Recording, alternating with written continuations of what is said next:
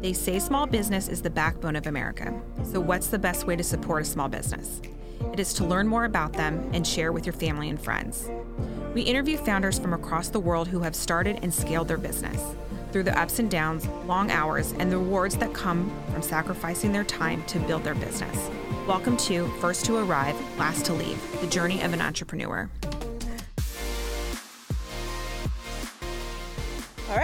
To another episode of First to Arrive, Last to Leave. I'm Erin Greger, I'm Courtney Radloff. and today I'm not even going to say I'm excited because excited doesn't begin to explain how I am. This has been, I think, we're on up. Well, this has been a long time in the making. Yeah. We're like what six months in, four months in, five months into this thing. We've been mm-hmm. begging for our guest today. He's a very, very, very, very busy man. It's mm-hmm. been a hard get, but he is here in studio today.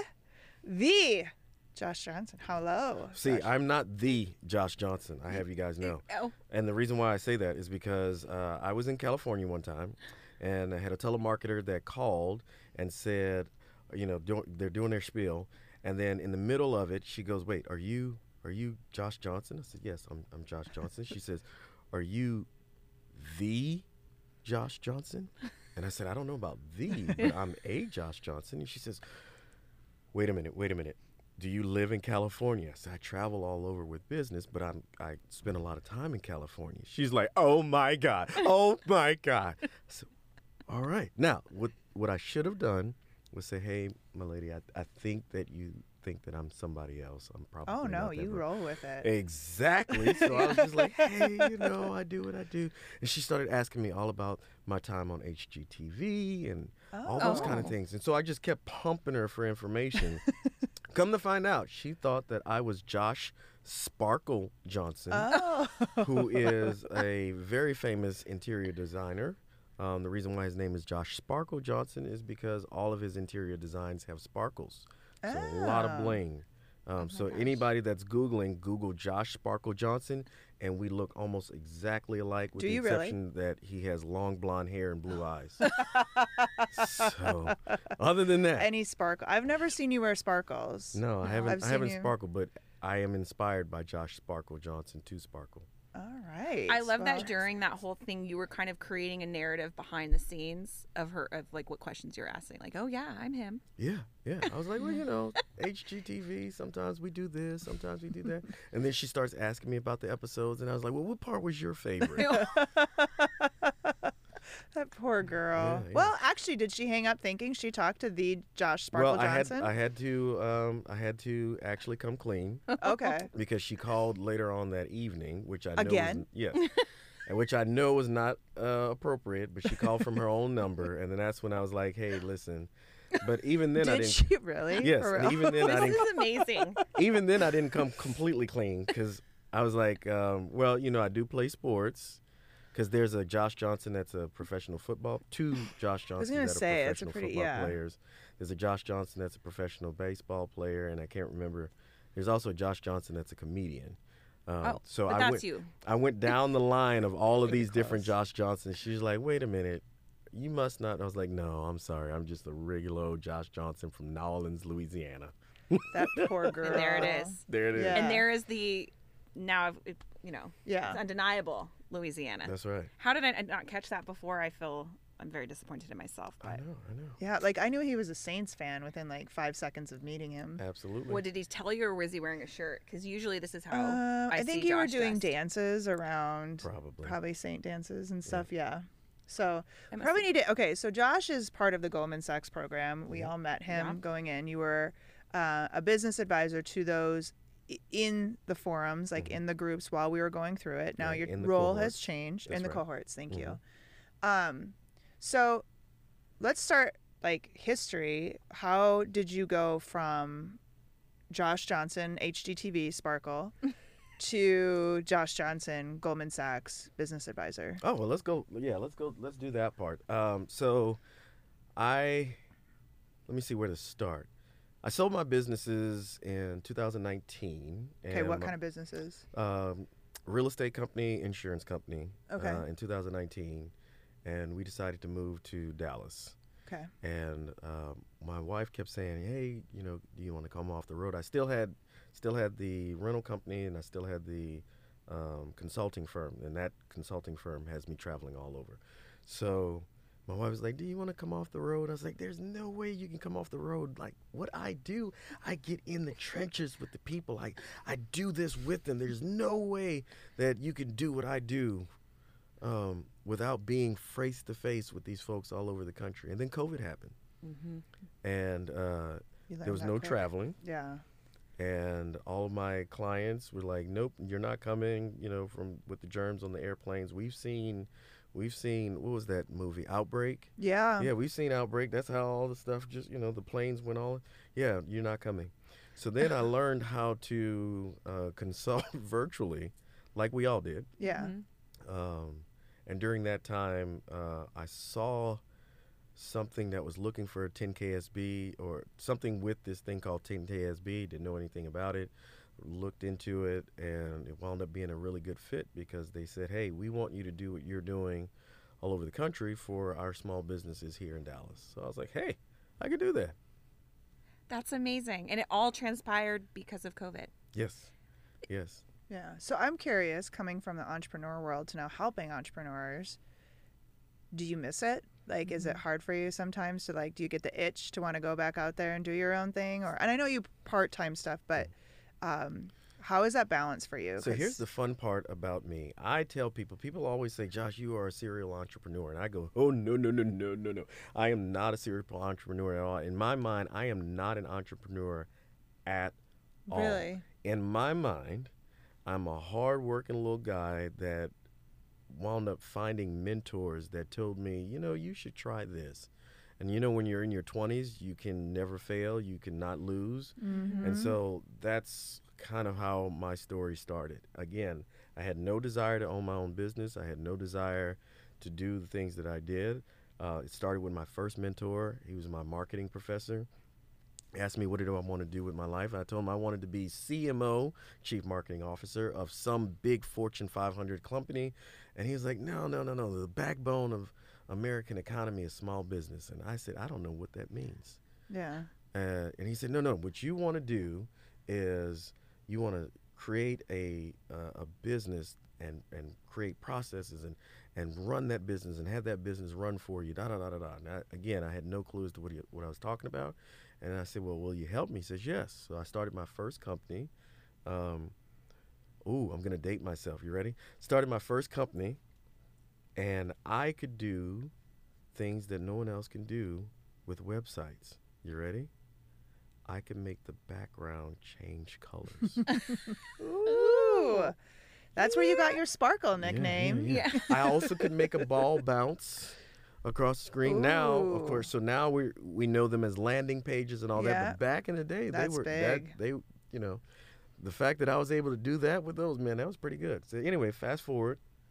Um, I call it the land of more, and the land of more says that if you do something well enough, people will come back and want more and more and more from you, not just in quantity but in variety of services as well. And I do a whole speech on that, but the gist of it is in the land of more, people said, "Hey, while you're doing my website, can you do my um, my ad slicks and my TV commercials and radio?" So I, you know, I did suspend a stint in TV and radio, so yeah, I could do that too. And yes, I I was working with Gannett, so I could do your ad slicks. And so now I have a full-on advertising agency. Yeah. And then Land of More, people start going, "Well, can you do my um, um, can you do all of my marketing? Can you buy my media?" So now I have that. And then people said, "Well, I got I got turned down for a business loan. You know, can you help me with my business plan?" So then that turned into a consulting firm. Um, and so that's how that evolved. And then some of my clients that I was working with, one of them happened to be in insurance. He was like, you know, insurance is the backbone of the American economy. And I was like, what the heck does that mean? and he was like, you should own an insurance agency. So next thing you know, he and I go and are working with Allstate. And then we got into with um, Remax, hung our hats with Remax. And then during all of that, I had a mentor um, that was in the car business. Um, so then I started my car business. Uh, Oh. and so I had at one point I had the insurance agency, the real estate, um, fixing, flipping, and and renting. Um, had the car business. What was the car Yeah. business? Uh, it was a a dirt lot, um, tote your note type of used car. So think about John Bone Ford, Sewell Cadillac, Yeah. and then go down about forty levels to two guys smoking in front of an old woodshed with a whole bunch of parked cars on the front lawn. I don't smoke, but just imagine that, and you'd be right about where I was. okay. Yes. so I had all of that uh, going on, and the idea was was that if I had all these different businesses, then I'd be recession proof. Yeah. Yeah. Uh, that was wrong. Um, turns out when people don't have money, they can't buy a house, a car, or anything else. So, um, 2005, Hurricane Katrina hit. Oh. And then right after Hurricane Katrina hit, um, the housing bubble burst, and then the recession hit.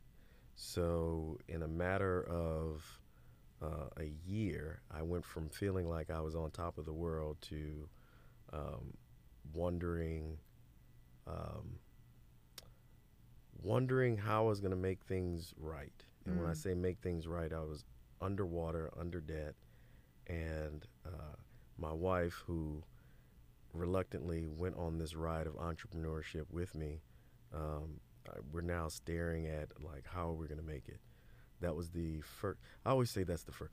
That was the only time I was suicidal. But I wasn't suicidal because I was thinking, man, I, uh, I don't want to, I don't want to be here. I was suicidal because I was thinking, shoot, I got all of this debt. At least I have an insurance policy that you know after a certain period of time, um, it'll Yeah. at least pay off all those debts, and my wife can go around and be happy. I'm not going to be here, but at least she can. Yeah. Ugh. Um, at least she can be. So again, my journey is not one where I felt like I was an entrepreneur. It was just people told me I should do stuff, and I did it. So talk about getting back up. So like obviously you're here, you were, you know, and you sold businesses in 2019.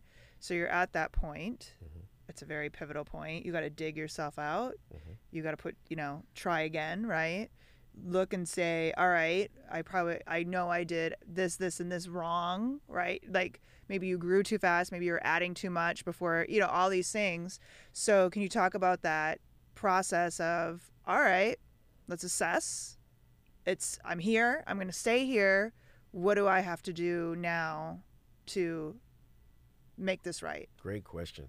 Um, so a couple things. So in the land of more, right? Mhm. And this this is basically paraphrased from E Myth with Michael Gerber. So uh, great book, E Myth by Michael Gerber.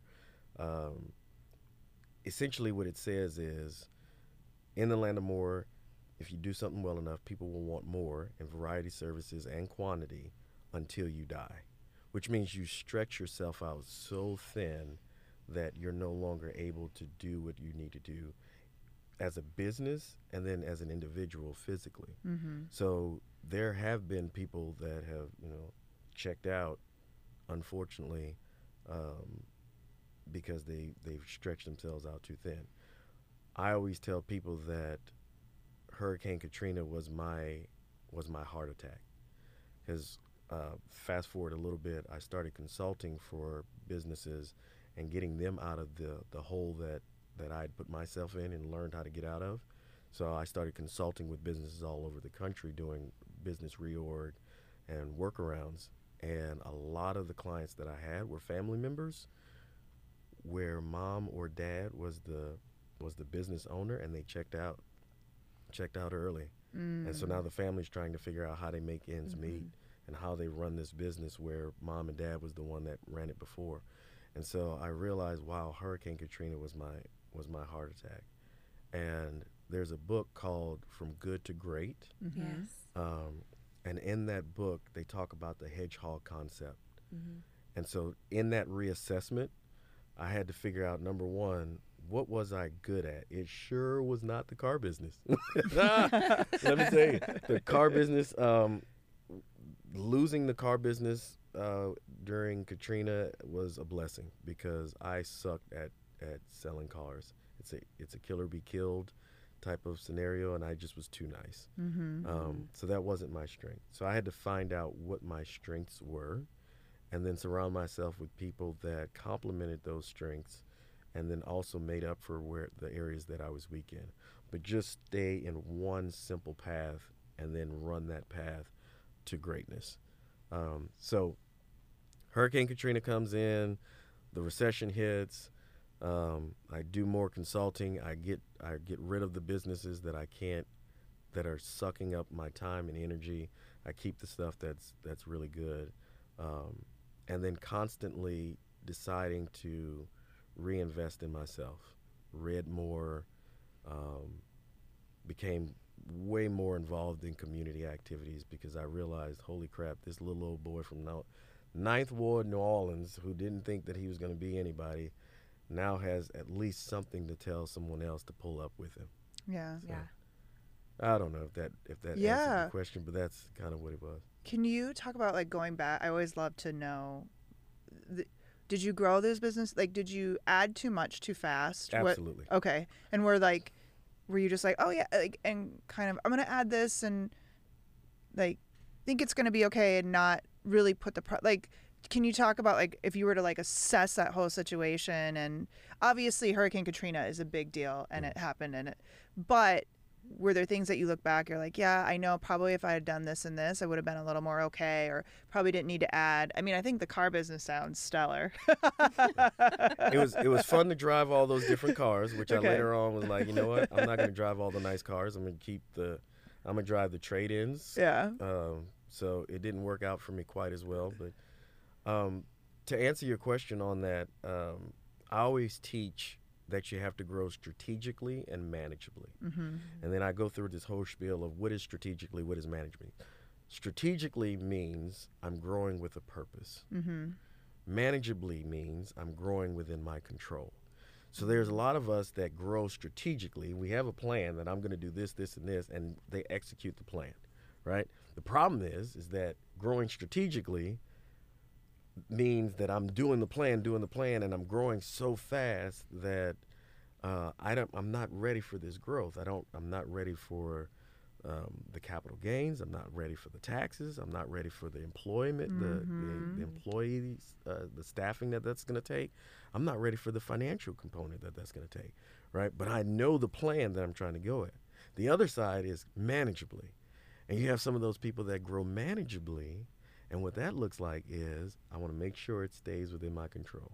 And that growth is very, very slow. They don't take on debt. They don't take on any of those things. Like if I can't see, if I can't put my hands around it, then I'm not going to grow. The problem there is, is that they have a great idea. People are wanting or demanding that great idea, but they're not going to grow that fast. So they start feeding their competition. yeah Um, oh. yeah, and so you if you come up with a great idea and you feed your competition, well, you stay stagnant or you stay growing very very slowly, um, but then your competition comes in and goes straight past you. So for me, um, when I'm reassessing, I, I learned that I grew strategically, very very quickly.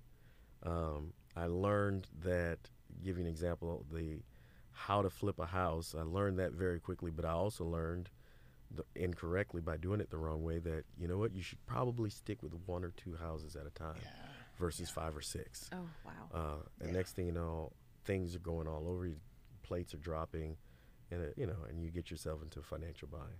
yeah So it was a lot of trial and error, and then that trial and error, you had to go in and reassess internally and say, you know what, what did you do wrong, and and acknowledge and own up to that, the, that those mistakes. Yeah I find it unique because there's a lot of opportunity to have ego in those Mhm. particular situations, and it's almost like by going in. I mean, was it that crossroads when Katrina happened? Was that the time that you went in, Oh, oh, oh. or was it prior to that, or or you know, where did it that where you were like, okay, it's time to assess this? Let me tell you, um, um, I coined the phrase false humility.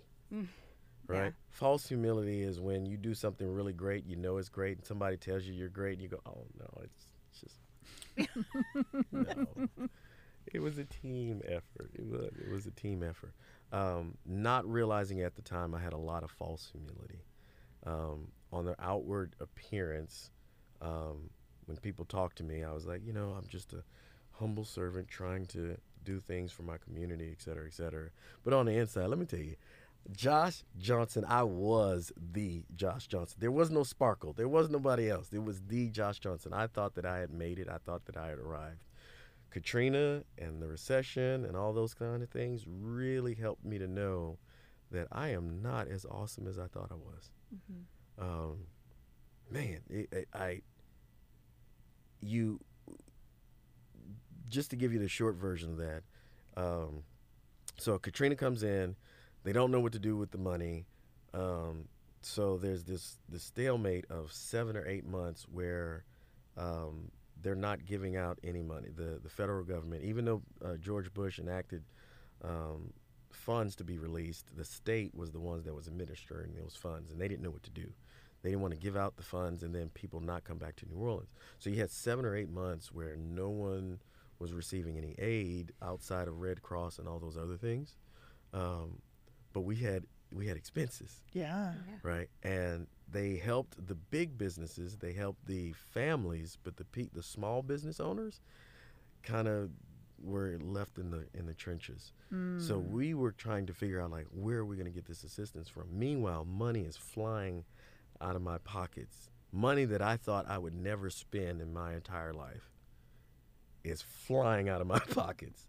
Um, and I don't know how to stop it. And when you when you have that type of scenario going on top of lawsuits because people were people were suing people that they thought you know had the money oh so I were getting a lot of lawsuits from my tenants a lot of lawsuits from um, people that I sold houses to like all types of things like these lawsuits are coming in and, and a lot of them were thrown out of court um, but you still have to go through those processes. You have to fight them. You still have to fight them. Yeah. You still have to pay for them. Mm-hmm. So man, that was that was that was a very humbling experience, and I I learned true humility through that, and I and I I will tell anybody that listens that it was a blessing for me. It was absolutely a blessing because number one, it was my heart attack. It was my wake up call that some of my clients did not get because they checked out completely. I was lucky enough that it made me take a step back and then reassess.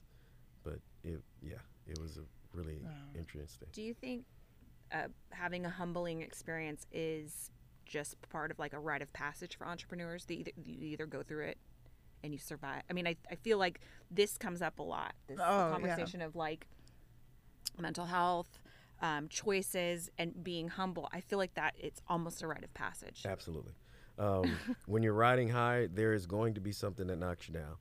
Um, the fun part is when you get knocked down, at that moment, whatever knocked you down was the hardest knock you've ever experienced, right? Mm-hmm. Um, and in my case, I can think of several instances where I got knocked down and thought it was the end of the world only to go right back up again and get knocked down again mm-hmm. and realize that first knockdown that I had, that wasn't nothing. Yeah, exactly. I mean, I had I had one where um, I lost a deal that uh, cost me ten thousand dollars, and I didn't know how I was going to make payroll because I was waiting on this deal to fund the payroll, and I didn't know how I was going to make it. So man, I had to do all this creative stuff to get it and I was like, oh my gosh, this is the worst feeling I've ever had in my life, mm-hmm. only to have something else happen that cost me 50000 and then I went back and looked at like I can't believe you were crying over ten thousand dollars. Yeah. When you have a real issue, which is fifty thousand dollars,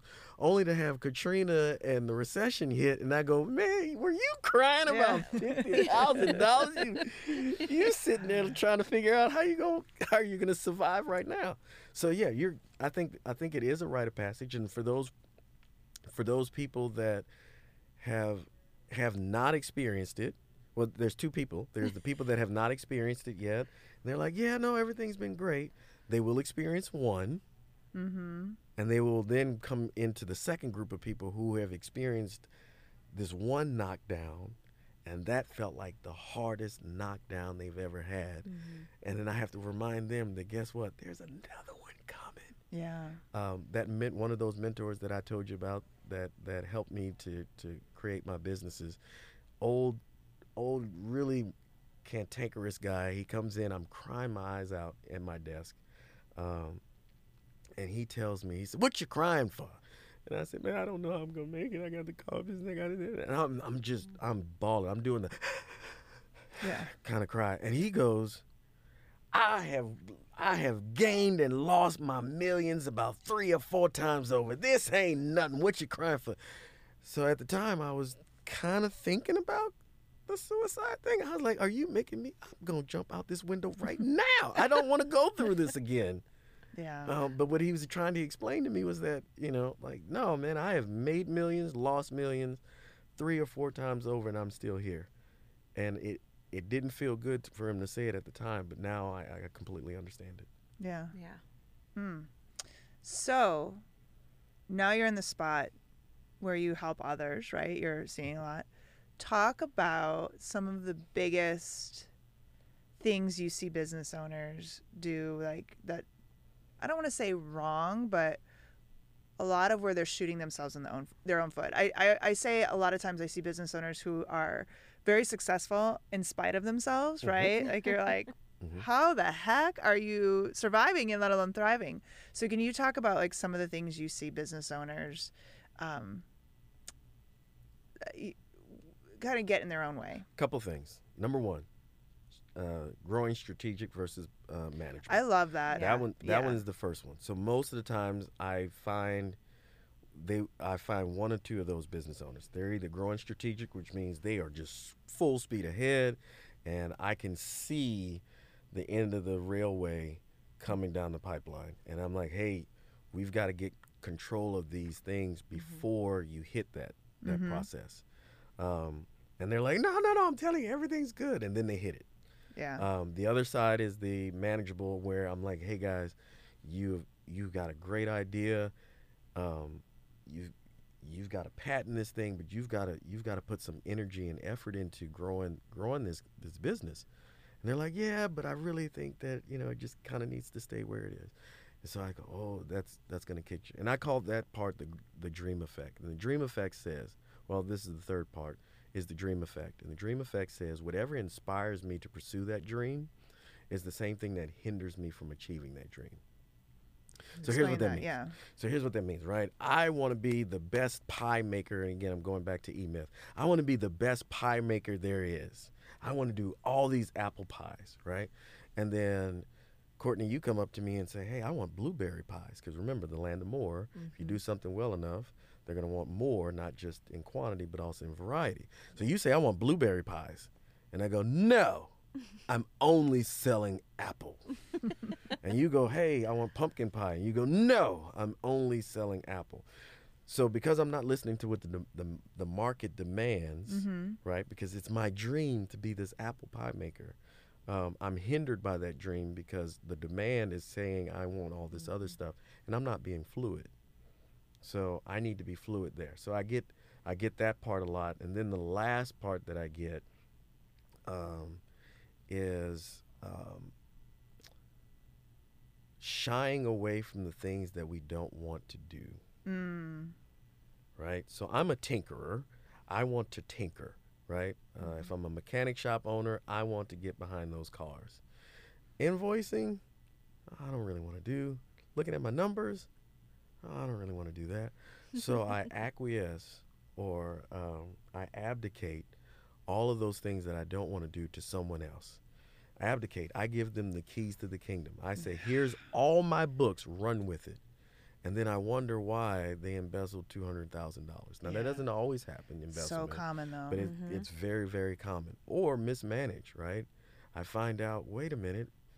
Why do I only have five hundred dollars in the bank when we just had a rev- uh, the greatest revenue stream we've had in in years? Three hundred, you know, three million, four million, five million dollars. I only have five hundred dollars in the bank. That's because you did not convey your vision and the things that you needed to someone else and they they assumed and remember they're employees and as much as they love to say I work just as hard as if it is my business. It's not, and they don't they don't quite get it. Yeah. Mm-hmm. So, and that hurts a lot of people's feelings when I have to tell them that.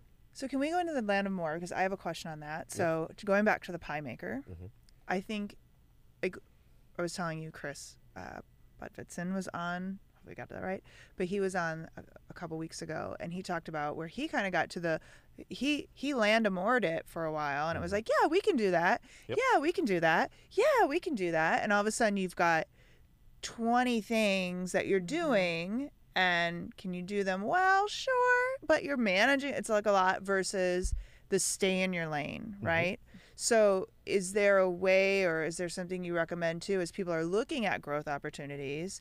Yes, there's an opportunity, but how do you measure that um, potential cost of that opportunity too? Where if you're veering too much or you're expanding your lanes too much, that's gonna that's an opportunity cost that you're maybe not paying attention to. Right, right. So the first thing is you need to have metrics, and those metrics need to tell you the truth, Mm-hmm. right? And you need to you need to honestly accept those metrics.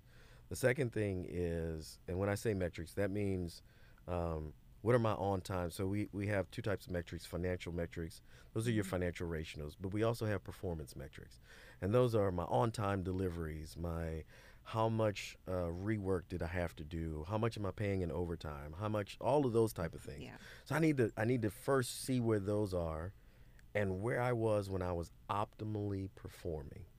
Right. Oh man, when I was on my high horse, doing good, having the best revenues and the best profits, what was I doing? Now, as I start taking on stuff, I'm still looking back at those metrics. And if I start seeing that those metrics are slipping, and I start making excuses for those metrics, then that means I'm spreading myself too thin.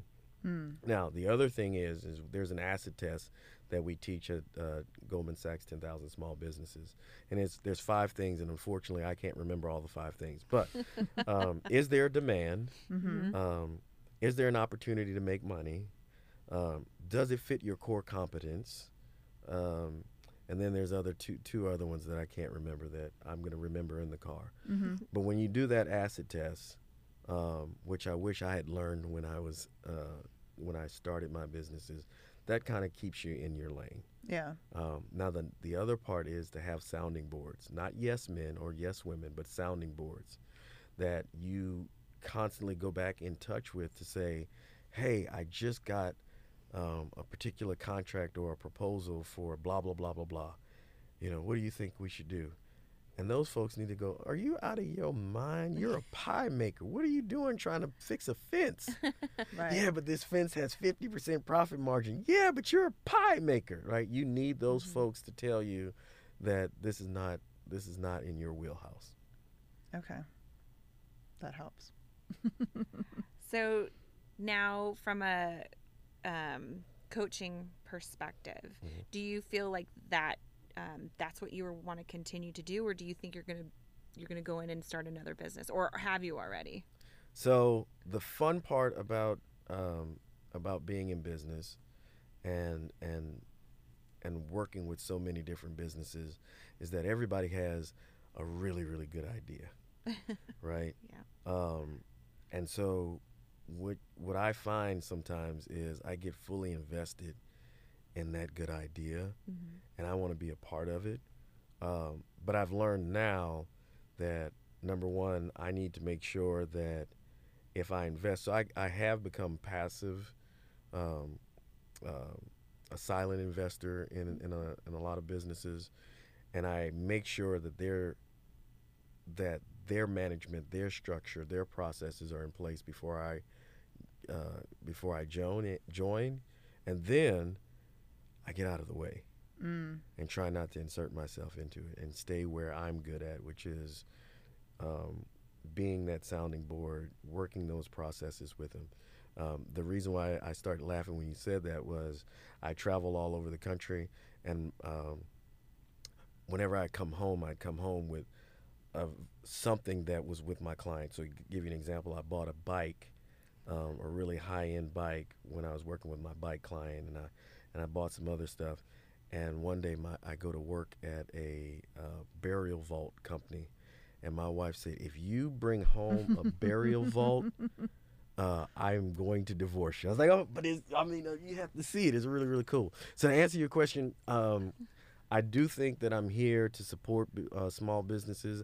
I do think that I'm here um, um, to turn your good ideas into great ideas, and and to help you get there. Um, but I'm always I'm always open to other things, even though I'm I don't think I'm an entrepreneur. Which is so random. So weird. Well, just hearing like hearing more about your story, it's like it's um, I do believe it's sort of like instilled in you. Yeah. I think you either have it or you don't. Um, I mean, you can learn it. Is it going to be as efficient? Probably not. But just but you're just calling things out, and I'm like, it seemed like a natural progression. All of the things, and it's Yeah. natural for an entrepreneur too to go, oh, I can do more. I can do that. Oh, that's a great idea. I already ran this runway. Clearly, I can run this runway, Yeah. and that obviously is not the case all the time. Right. Um, I'm just curious, like, you know, you you get to work with all these other small businesses, and you there's never like that. But I I could do this, and I can do this better because you have a different perspective. You wouldn't, you know, you don't know yet. You don't know it's going to come up. right. Well, so I think what what also helps me to keep in my lane is that my um, there's always more than one way to skin a cat. And my but I know my way of skinning a cat, which was a mentor that poured into me and basically held my hand all the way through. So if I was to start another business, um, it's probably going to follow that same model. I'm not going to create it um, um, generically or, or just wing it. Um, I found that my success was really following a blueprint um, from someone that that I saw or felt was in high esteem. Okay, so now you it brings me to this thought process of like someone okay, so I'm already in my business, you know, you're already in your business. In order to maybe get to the next level, do we seek out a mentor? Absolutely. I've never thought of that. I I've don't never why. actually in all my years like actually worked with a mentor. Like I always feel like I'm bugging somebody. Like Yeah. their their time is valuable. I just I don't know. I never think to ask. Right. So- and now you've got me going because there are a couple things I'm very curious about learning. And you just called out and you're like, ah, I just found a mentor. I was like, like that? Like that that easy? like, okay, so who do I call? And then you start then you know, who call? 1-800-mentor.com. No, you call Josh. Josh, I, this is a category I want to be in, you know, or you know, line of work. Who who do I call? But like that just seems so obvious and I don't know why it's never occurred Well, so to me. oh man, so you you hit it right on the head. So a couple things is number one is there's so many people that know people that know people that know people Yeah. that we never tap into those resources, right? Mm-hmm. Um, and and I, I'm gonna do a huge shout out to Lynn O'Neill. If you want to find a Oh. mentor, you talk to Lynn O'Neill, and she'll put you in touch with someone and guilt trip them into making sure they pour into you. Um, so I, I just love Lynn O'Neill for that for that very reason. She's awesome. Um, um, but there's two types of people, right? So I love the way you guys just described yours. There's the there's the type that you guys just described, which is man, no one's gonna help me. I like I'm just little old me, and right. But there are so many people that are willing to help and wanting to help and are curious to like because again d- does doesn't matter the industry right if it's radio right radio has evolved into this podcast so you have some people that were in the radio business that know tried and true business processes that can can absolutely work for podcasting Yeah. but they don't know how to get into podcasting and it's a mutual beneficial so now they're learning and they're pouring into you and so that's that mutual um, exchange is what they're looking for so you by you saying no nobody's going to help me you miss those people there's then there's the other group of people and those group of people are the ones that I love to that I always love to talk about. One of my mentors told me that you should always put yourself in a posture to be impressed, not impressive. Ooh. Because when you have two impressive people, you don't gain anything out of the conversation. So here's what that looks like. Right. So it looks like I go, we're at a networking event and I go, Hey, Aaron, how are you? It's nice to meet you. And you go and I go, What do you do? And then you tell me what you do. And I go, Oh yeah, I used to do that. Yeah, that was that was when I you know, I did this, this, and this, and this, right? And then that person goes, "Well, yeah, I used to do that, and then I went on ahead and did this, this, and this. And then y'all keep going back and forth trying to out, you know, shine and shine each other that you miss a valuable exchange that could have been a So very great collaborative effort or putting you guys in touch with mentorships and all those kind of things. So now, from that point, you know, what I try to do is when I'm talking to somebody, I have a genuine interest in what they're what they have going on. And I put myself in posture to be impressed. I want to know all about what you have to go on and then try to introduce you to one of those people so that you can find so I can help you find that mentor. And so I think that for those people when they say, well, is it that easy to find a mentor? It's not that easy, but it kind of sort of is. Put yourself in a posture to be impressed, swallow your pride, and go out there and find somebody that has a mutual interest um, in growing. Just you. Oh, sorry. No, go I ahead. say, Just you saying that is exactly how I perceive our relationship. Yes. Like in like you were like genuinely, and that's how even how I observe how you talk to other people. I didn't I didn't realize that that was the position you were taking, but you explaining it is like that is Josh. Yeah. well, and I think too on the front, like I have a good friend, Raj Daniels. He's a great. Do you know Raj? hmm Okay, just a great guy in the community. And he was talking about. So I'm like, like there's people that come to me for help, and I think the most annoying thing in the world is when you come for like I had a conversation this week with this woman. Perfect example. And she's like, well, blah blah blah. I need sponsorship. I'm like, okay, well, here's how you get around that. Da da mm. da da da. Well, yeah, but it's so hard. I'm like, did you just hear what I said? There's the standard model. And then there's the how you get around it. I've got a guy getting, you know, X amount because and he only has this many downloads. Like it is possible. You got to get creative with it. And there's just I don't know if I said there's just a lot of ask holes in this world. That's what I call them. Yes, That's what I call they them. They want to knows. ask you, and they ask you, and you and you say, okay, well, here's my advice, or here's my experience with it. Yeah, but I can't do that because you don't know my, you know, and it's just like you're just wasting your time. Yes. So going back to Raj, like I was talking to him about that because I'm like, I just have a lot of people ask me for help, and I pour into them, and then they do nothing with it, and you're like, don't waste my time. Then why are you asking me if you already know the answers? That's right. And he's like well i will when people want to mentor i'll, I'll put them through a little test where it's like i'll ask them to do certain things. Yep. and if they do if they're willing to pour in that time if they're asking me and they're going to do the things that i ask them to do i will work with them all day long and want to help them. Mm. But if well i can't do that because blah blah blah blah blah and so i think too you have to approach it like i am all ears. Like i am not to say whatever you say is whatever I'm going to do, but I'm going to listen mm-hmm. and I'm going to be open about it. And if I'm asking this time of you to mm-hmm. pour into me, you're darn straight I'm going to do something with this. And I mm. think you have to really be open to that as you're working with people too to say, please understand I'm I'm listening to you right now because a lot of people want help, but they don't want help. Well, they want someone to tell them how to do it. Yeah. And they want somebody to tell them that what they're doing is right versus you know what I'm saying? Affirmation. Affirmation Yeah. is huge. Yeah. Affirmation is huge, and it's a it's a killer. It's Yeah. a killer for businesses. It's a killer for cele- celebrities, athletes. It's a killer for businesses. all right? Yeah. Because someone being being open, honest, transparent, um, and uh, and accepting criticism is is is is a very scary place to be. Um, and so a lot of people don't like to do that. But I want to go back to something that you said, because I want to make sure it's clear. I am genuinely one of the reasons why I love what I do as a consultant, as an advisor for Goldman Sachs 10,000 Small Businesses, working with the alumni of Goldman Sachs 10,000 Small Businesses, is I get to interact with all of you great people that don't know you're great. um, and so when so my journey as a consultant started down that road where I would go to all of these places all over the country and people would say, "Oh, this is what I do." I have a pipe uh, pipe refurbisher in Houston that I have to go see later on this month. And when I first met him, he was like, "Yeah, I just clean pipes for a living." But when he started teaching me about pipes, did you know that like pipes in the oil and gas business, you can buy and resell that pipe probably 30 or 40 times over, right? So what he does is he's a pipe broker. He he buys this pipe that's been used in the in the Gulf or wherever it is. He sandblasts it, puts some new material back into it, recoats it, and then sells it back out for a profit. And I'm like, what do you mean you're just a pipe guy? Man, that So is incredible. yeah.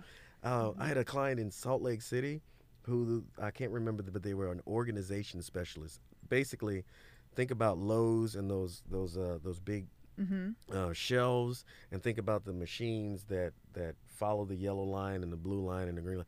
So Salt Lake City, Utah, his bay window is a big old mountain, right? Snow-capped mountain, and uh, it was so funny. They had a four-story building that still had the um, chutes because that's also the things they do, the um, bank chutes and all that kind of stuff.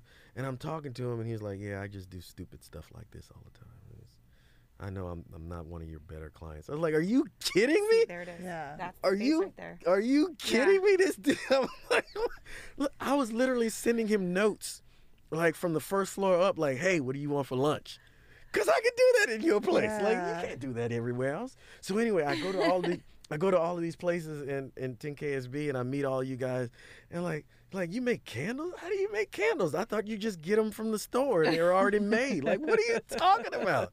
Yeah. You know, Yeah. so I just I I I I genuinely love um watching watching uh watching all these small business owners that don't realize that what they do is awesome Yeah. because they do it every day.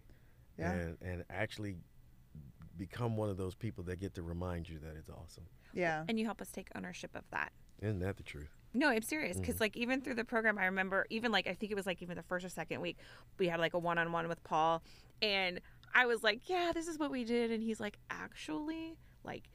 You you're actually doing you have a business. Mm-hmm. This is how much your profit was. Like that's a substantial amount to the you know when they told us like how much the whole group made and I was like, "Oh.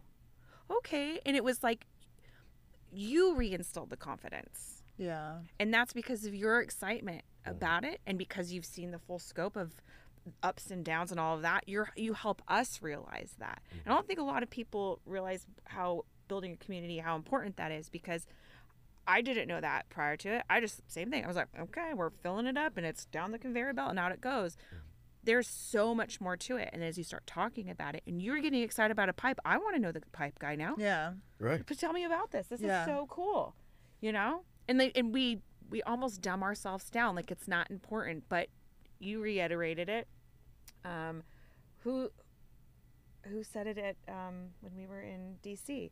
We're the backbone of America. Michael Bloomberg. Yeah. Michael Bloomberg. Yeah. We don't talk about that. We only talk about the businesses that are doing like the big stuff, like Apple, and although very cool and very you know, you know, a lot of great things. The pipe thing, that's like making it run. That's making the whole world run. Yeah. And we're not talking about it. Absolutely. Well, a couple of things. Uh, you know, again, I told you that my mentors each time they there was a resounding theme, which was um, America. This is you know, small business is the backbone of American economy, and I kept going. I don't know what you're talking about, but obviously y'all have all read the same book. Yeah. Um, Quoting it. right. But then all of a sudden you go, wait a minute. You start to learn. You start to learn as you go through all of these. uh, uh, For me, at least, as I go through all these businesses and learning all these different businesses, how they're all interconnected, right? And especially with Goldman Sachs, ten thousand small businesses. Um, one of the things that I love to do is is make those connections, and then watch those connections grow. So we we love to to to find alumni that are doing this and this, and then connect those two, and then watch them create uh, a new entity like you guys have done here, right? And then watch those folks get with another group, and then this this cell starts to grow, and you start to realize, holy crap, that is what we mean by backbone of American economy. Is how do two people with two different ideas and uh, imaginations get together and create something even more imaginative and creative, and then they get with someone else and create more. Um, now, the one thing that I will say when I say this part, and and some of my some of my clients um, and small business owners don't like when I say it, is the the um, the cosm, if you will, is ever evolving, and that it, that evolution does not necessarily look good all the time. And so, with COVID happening and with Katrina happening and with some of the, we lost a lot of small businesses, right? And a lot of times people are like, "Oh, I can't believe that this happened," you know, the small business died and blah blah blah blah. And I go, listen, even though these small businesses died, that didn't end the cosm of Right. small businesses. that person still has this knowledge, right? And I only know that because I lost two or three businesses myself and I realized, hey, I'm still here, right? And so I have to remind small business owners and my clients and my alumni that even if you have gone through this and you've fought the good fight and and it, and it ended, right? That doesn't mean that your small business journey is over. Mm-hmm. What that means is you are now being able to transition into another role in the, the, the cosm of small business. Yeah. And so it may be a loan officer, it may be Josh the consultant, it may be the right hand to another person that has a great idea but just quite can't quite get it off the ground and you're the person that brings them to the stratosphere.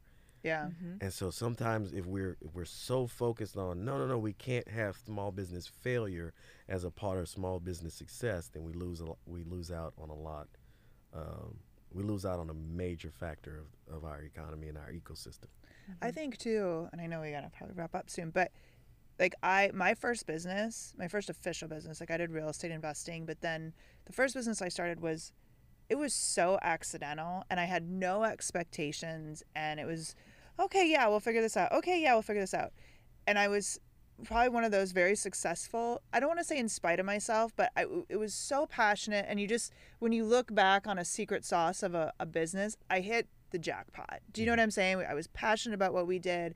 I was able to, and we had bumps, but there was never anything really difficult about that building process necessarily where I looked back and was like, "Ooh, God, I I hit." And I say that because then in another business that I went like it was bumpy and hard and horrible, and I had to pull myself out of suicidal thoughts and all of that. You take Erin post the first business that she sold and everything was pretty easy to Erin that went through a really hard time. I learned a heck of a lot more about business in that hard time Yeah. than I did at the beginning because I didn't have to get strategic. I didn't have to get create.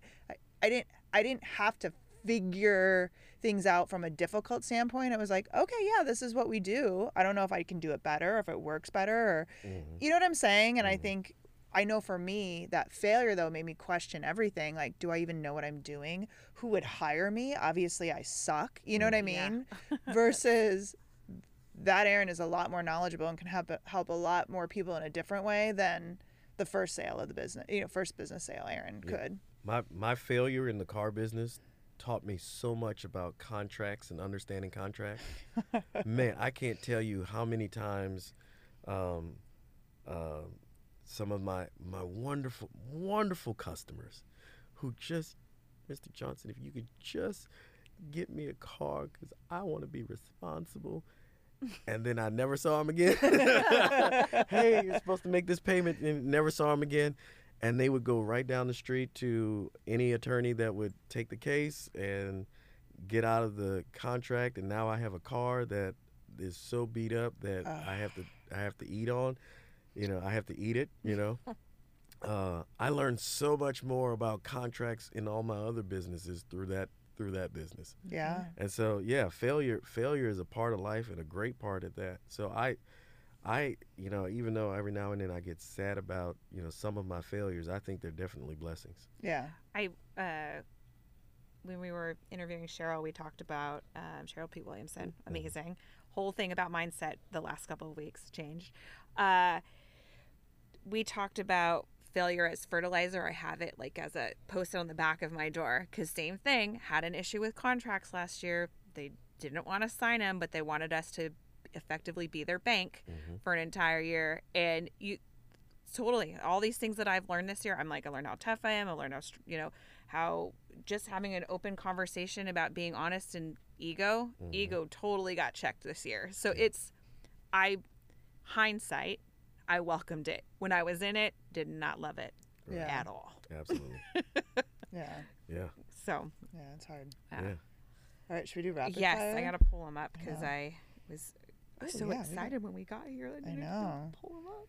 And these are like coming at you, like FYI. Usually I send these ahead of time, and sorry, Josh, I did Nope, not. that's all right. So you're coming. I'm an open book. They're just like Uh, they're I- gonna come firing at you. Let's do it. And And there I- might be one on there just because people have asked for me to ask. Oh, Anyways, okay. uh, favorite beverage?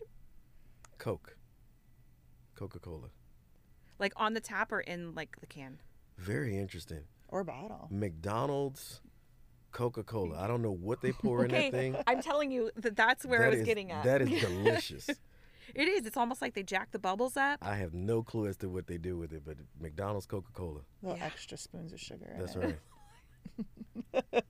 Uh, best advice you've ever been given? Whew. That's a tough one. um, I always tell people that I know I'm blessed. I don't know if the blessing is what what the, what happened to me or the thing that happened, or is that mo- is that minuscule thing how it became so important to me. Like if you had a, a piece of a lint that was on your thing, and I grabbed that lint, and all of a sudden it sparked this this crazy thought. Um, I always go, well, I, that thought was a blessing. I just don't know if the blessing was the lint or you know the thought that it came. So when you ask that question, I'm thinking of all of these wonderful things that have happened um, that have turned into these great thoughts that I just shared with you today. So I, I don't know the the only thing that I guess if I were to put something down would be my grandmother saying, if you want something bad enough, you'd pay for it yourself, um, and you f- you figure out a way to get it. So, but man, there's so many other ones that are, that are way better than that that touch me at the right time. So Yeah. I don't know. That was a tough one. Sorry. If you could have uh, dinner with anyone, who would it be? My wife. hey, when you're a small listen, when you're a We're all small laughing. I come listen, when you're a small business owner and you are working and doing all these things, sometimes your family uh, takes a back seat. You know, Yeah. when I was definitely when I was starting up my businesses, man, I, I, I oftentimes ask my wife, I said, man, why were you even listening to me? Because, I mean, why are you even still with me? Because there were six years that I don't think I even listened to one word she said. Mm. Because I was just trying to build a business. So yeah, I would say my wife. That's very sweet. We're gonna make sure we clip that up for you, and then just happen to get it in her social feed or There it something. is. Uh, your morning routine. morning routine. Uh, I now have a a, a three year old, um, so he is my alarm clock, and I get him up, and um, while he is eating his breakfast, I usually have an audio book, uh, YouTube playing in the bathroom as I'm getting dressed. Uh, I suck at audiobooks, so I'm intentionally right now trying to learn how to listen to audiobooks because I wind up getting I hear something, it takes me down a rabbit hole and then I miss the whole rest of the Yeah. chapter. So right now, audiobook, YouTube um, video, listening to that and just gaining insight and clarity. And then put drop him off at daycare and um, and start making phone calls. Hmm. Uh, okay, so you're what are you reading? You're listening to audiobooks. Um, top bucket list item. Top bucket list item. Oh, that's tough. Um, I have to get new ones. Um, because, and it's not it's not a brag. It was that my expectations on what my life was going to be like as a New you know little kid from New Orleans, I exceeded that. Mm. Um, and again, it, don't hear me telling you that I've you know met the president or anything like that. I'm just saying my expectations were so low. So I need new bucket lists.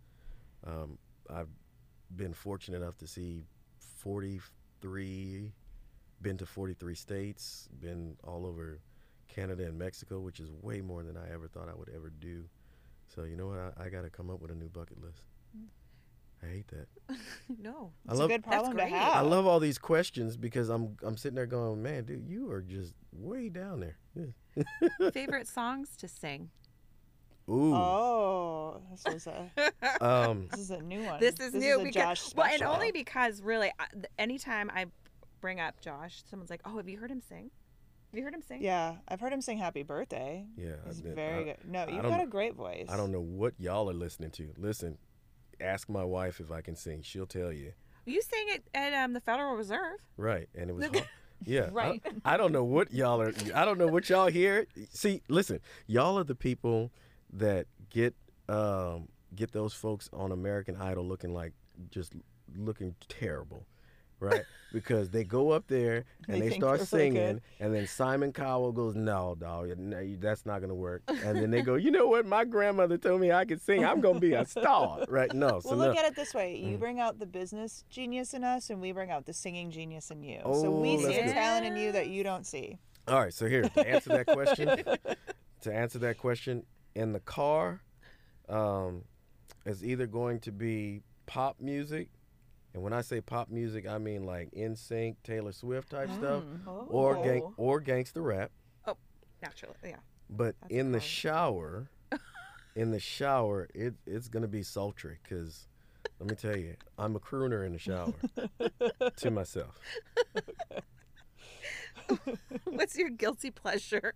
Is it Um, guilty pleasure. So right now I have a three-year-old kid. It's being able to watch a full movie and ignore him. now listen, it doesn't happen at all. Uh, it now takes me seven um, seven days to watch uh, one hour and a half long movie. Yeah. But when I just like let my poor wife struggle with him while I'm sitting there watching Netflix, a Netflix movie on my iPad. yes. okay? Uh, hey, but go back to your what? Are, what are you listening to in your audiobook? Yeah, there you go. Yeah. Um, so I went back and started rereading um, a few of my Kiyosaki books, Mm. um, just because I was uh, I'm I'm working with a couple of uh, students right now, uh, entrepreneur students, and so I'm walking them through um, the cash flow quadrant, and so when we have our weekly or biweekly meetings, I want to make sure that we touch on stuff. So um, that, that's what I'm reading slash listening to.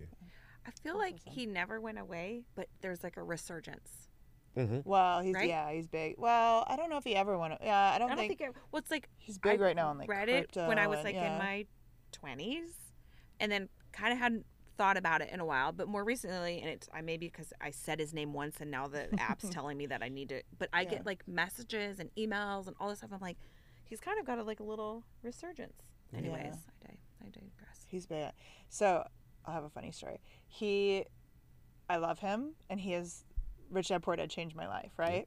So I and then I taught myself trading, stock trading, all this stuff, and then I took his course on on trading, and it made me second guess everything. Uh, this was like ten or so years ago, and I bought Tesla. And they taught you about setting floors, so if it goes down, and so my Tesla fell to like it was like I don't remember. It like fell to like 35 and it auto sold. And then like four days later, it like jumped to like 150 or something. And I'm like, curse you, Tesla. And every time I still see Tesla to this day, I'm like, I love Kiyosaki. I love Kiyosaki. But yeah. But you know what's funny about that, Steve? Because I, I, I, I, I teach the same thing with uh, with small businesses. Make Uh-huh. sure you have a floor. Make sure you have um, what we call a zero point. Um, and a zero point, just for anybody, is the point at which you act as though you have zero dollars in the bank. Yeah. Right. But in in doing those type of things, you see the one time where you made the you made the call based on your process and it wasn't the right call and you ignore the 80 other times you made that same call and it was the right call. yeah. We only focus on that one time where it happened, but guess what? There were 80 other times where you wouldn't have any, even been able to look at Tesla because you were out of business. Yeah. That's true. That's true. I need to let that go. Mhm. All right, Josh, if somebody were to, wanted to get a hold of you, is there a website, any place that they go, like LinkedIn, where's your preference? Um, so right now, uh, Goldman Sachs, 10,000 small businesses. Uh, shoot me an email, josh.johnson at dallascollege.edu um, is the main way to get me. Uh, I I have so much spam in my LinkedIn that you can you can reach me on LinkedIn. I don't very check it very often, Okay. um, and by the time I answer that question, it will be three years later. Okay. So email me, and All right. that would be great. All right, we'll put that in there. Thank you so Thank much you. for Thank making this guys. happen and setting the time, and we appreciate it. awesome, awesome. Thank you, thank you.